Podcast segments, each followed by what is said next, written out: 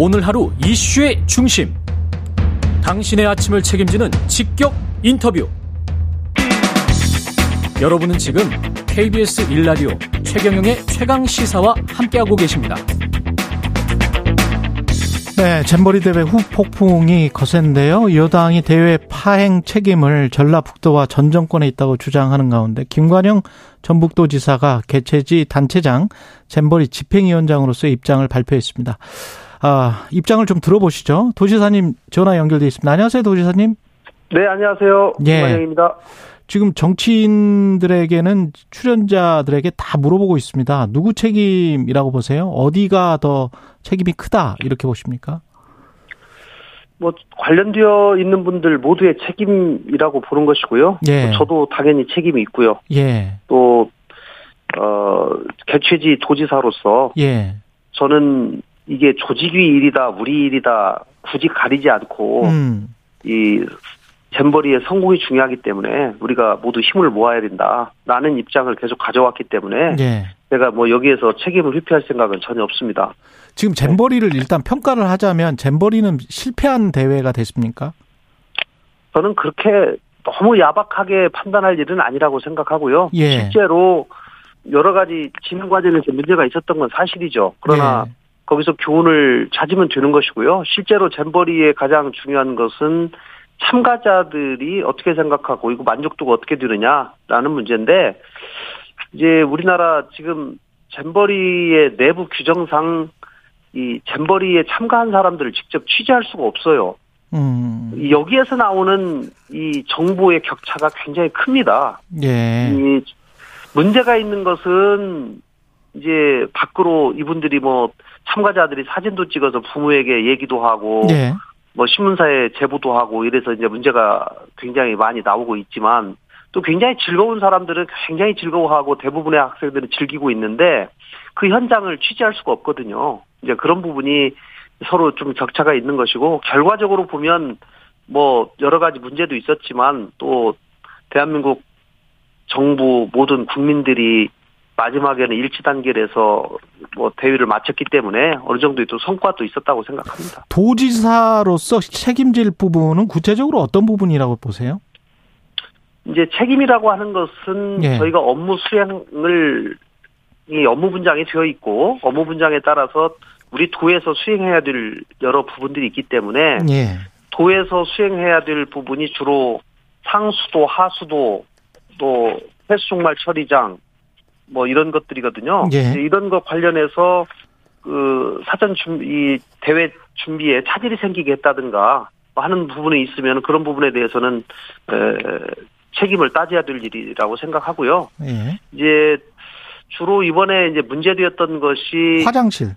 네, 화장실, 음식 배, 음식 배분 문제, 폭염 대책, 이제 이런 것들은 이제 명확하게 이 조직위의 업무로 되어 있기 때문에 아, 그런 부분이 음. 네네 그렇습니다. 어느 정도 준비가 철저히 됐냐라고 하는 것도 이제 여러 가지 뭐 문서나 아니면 회의 기록이나 이런 것들을 보면 다 아실 것이라고 생각합니다. 화장실, 음식, 폭염 대책 이게 다 조직이 책임인가요?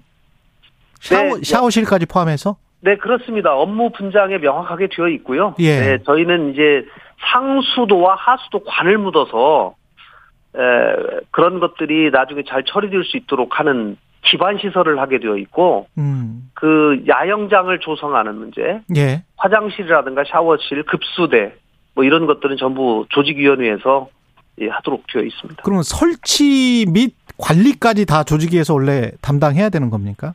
네, 그렇습니다. 네, 아, 관리까지? 네, 네. 아, 그렇군요. 이제- 그러면은 투입 인력이 현저히 적었다. 이것도 조직위가 사실은 계산을 해서 더 투입을 했었어야 된다. 화장실이랄지 뭐 샤워실도 마찬가지고 뭐 이런 건가요, 지금? 상황? 맞습니다. 네, 네. 이제 화장실 문제에 대해서 잠깐 말씀을 드리면 예.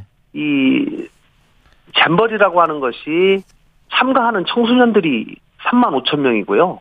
그렇죠. 이 사람들이 야영을 잘할 수 있도록 돕는 성인 스카우트 대원이 8천 명이 자원봉사를 하러 옵니다. 아. 그래서 이 8천 명이 원래는 자기들끼리 야영을 하게 되어 있고 예.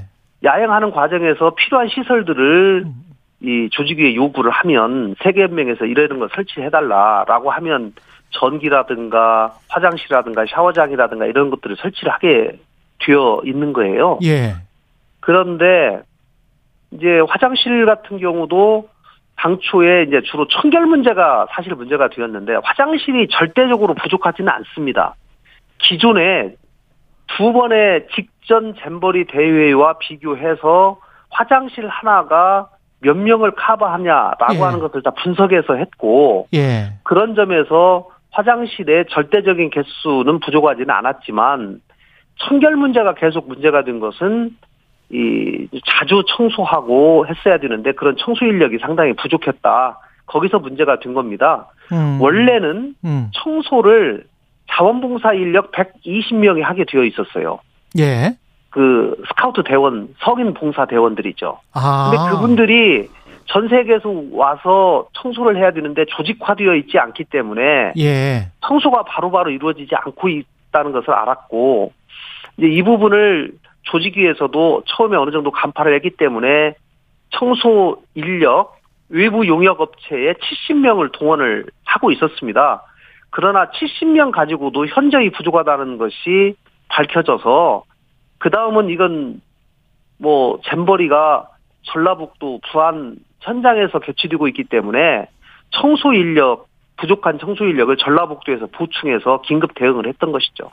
근본적으로 갯벌에 유치를 한 것 자체가 좀 문제다. 간척지에 네. 만약에 해서 이미 뭐 조성이 다 끝난 곳에 할 수는 없었는가 뭐 이런 비판이랄지 아니면 차라리 무주 쪽으로 갔으면 어땠을까 뭐 네. 이런 이런 후회 같은 거는 어떻게 보십니까?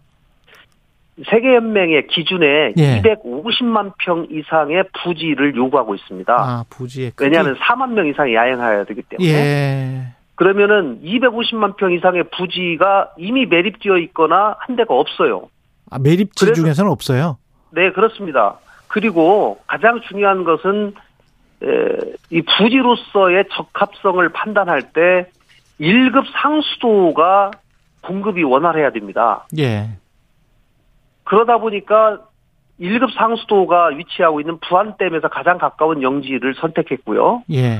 또 그동안에 잼버리 과정에서 문제되었던 것이 영지로 들어가는 출입구가 좁다. 예. 2차선이 문제가 되니까 진출입에 너무 시간이 오래 걸리니 적어도 4차선 도로 인, 인접한 부지여야 된다. 라는 점이 연맹에서 요구를 했던 것이고요. 또, 영, 외 프로그램들의 상당히 진행이 많이 되었는데, 음. 직소천이라든가 고사포 해수욕장이라든가 부안 쪽에 영유 프로그램들이 진행될 이 장소가 많기 때문에 이제 그런 영유 프로그램이 진행될 장소에서 가까운 이 영지를 택했던 것이죠. 근데 그 서울에서 특히 이제 여의도 정치권에서는 그 이야기를 많이 하는 것 같습니다. 새만금 국제공항이랄지 전북의 개발을 위해서 잼버리 대회를 활용한 거 아니냐 정치적으로 네. 네. 전북도가 뭐 그런 비판에 관해서는 어떻게 보세요? 국제 대회를 유치하면서 아, 그 지역의 발전에 기여를 했으면 좋겠다라고 하는 것은 사실 누구나 희망 사항인 것이고요. 예. 다만 새만금 잼버리와 새만금 여러 국제공항 뭐 SOC 사업들을 연계시키는 것은 지나친 정치 공세라고 어 이거 확실합니다. 음. 왜냐하면 예. 새만금 사업이 이미 34년 동안 지금 진행이 됐고 새만금에 있는 모든 SOC 사업들은 하나하나 전부 예비 타당성 조사를 거쳐서 오래전부터 진행되어 있던 것이에요. 예. 잼버리와 무관하게. 다만 새만금 국제공항 말씀을 하시는데 그것은 2018년에 문재인 정부 들어서 각 지역별로 수건 사업들을 예비 타당성 조사를 면제해서 예. 각 도별로 두 건씩 전부 내라. 이렇게 해서 전국적으로 25조 원 정도의 사업들이 예타 면제가 되었고 전라북도는 오랜 도민들의 수건이었기 때문에 어. 새만금 국제공항을 낸 것이죠. 저 전라북도에서는 전체 합해서 약 1조 원 정도의 예타 면제를 받은 바가 있습니다. 그러니까 전북도만 에타 면제를 받은 게 아니다. 각 도가 에타 면제를 받은 사업들이 다 각각이 있다. 네, 그 당시에 그런 일환으로 일괄 발표했습니다. 음.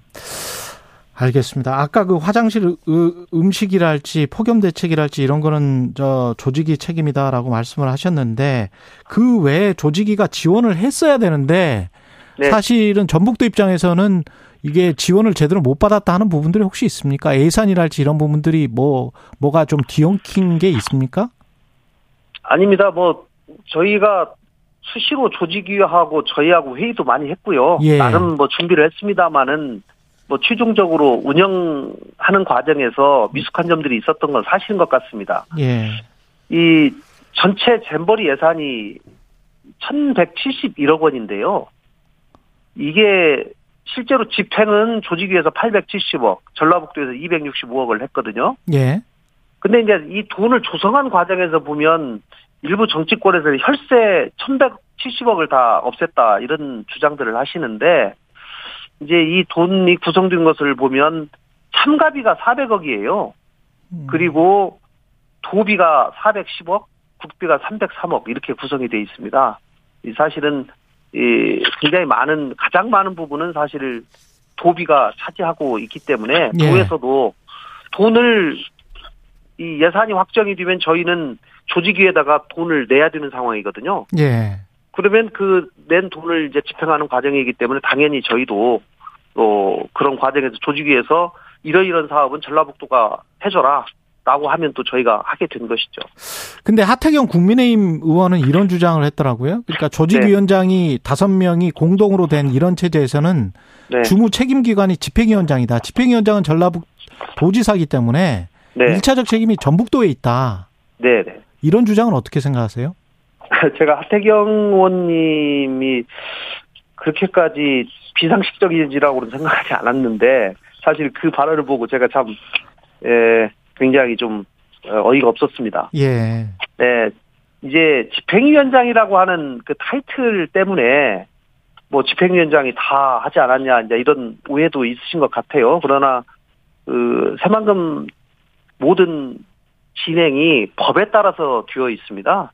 예, 그래서 법을 보면 집행위원장이 어떤 권한을 갖고 있는지가 명확한데 전북지사를 집행위원장이라는 굉장히 명예로운 자리를 주었기는 하지만 집행위원 20명이 구성이 되어 있고요. 20명이 예산을 심의해서 의결하도록 되어 있습니다. 음. 그래서 심의 의결해서 조직위에다 주면 조직위에서 그걸 다 집행하는데 그러면은 집행위원장이 그 일을 다 하냐? 집행위원이 20명으로 구성되어 있고 20명은 스카우트 연맹에서 3분의 1, 전라북도에서 3분의 1, 조직위에서 3분의 1 이렇게 임명해서 20명이 각각 동등한 권한을 가지고 있습니다. 네. 음, 마지막으로 전북 도민들도 상처를 많이 받았을 것 같은데요. 도민들 이야기를 네. 좀 들어보셨습니까? 예, 도민들이 정말 저희는 하루에 12,000명의 잼버리 참가자들이 전라북도 14개 시군에 흩어져서 영위 활동을 했거든요. 이것을 도민들과 함께 저희가 1년을 넘게 준비를 해왔습니다. 그리고 정말 내 자식, 내 형제처럼 도민들이 이분들을 대하고 이 프로그램에 참가한 참가자들은 전부 만족도가 높고 너무 고맙다고 하고 다 그래서 전라북도에 계신 분들은 굉장히 자부심이 컸는데 뭐 중간에 이제 여러 도민들이 무슨 책임이 있겠습니까? 화장실 청소가 안 돼서 영국 사람들이 나가겠다고 하고 또 뭐 태풍 때문에 또 서울로 옮기고 뭐 이런 등등으로 예. 인해서 도민들은 굉장히 허탈감에 빠져 있는데 이에 더해서 마치 잼버리 이용해서 전라북도에서 뭐 사기 집단이니 뭐 수만 수십 조의 예산을 예, 끌어왔다든지 알겠습니다. 이런 억지 주장하는 것에 대해서 도민들이 굉장히 큰 상처를 지금 입었습니다. 예, 김관영 전북도지사였습니다. 고맙습니다. 네, 감사합니다.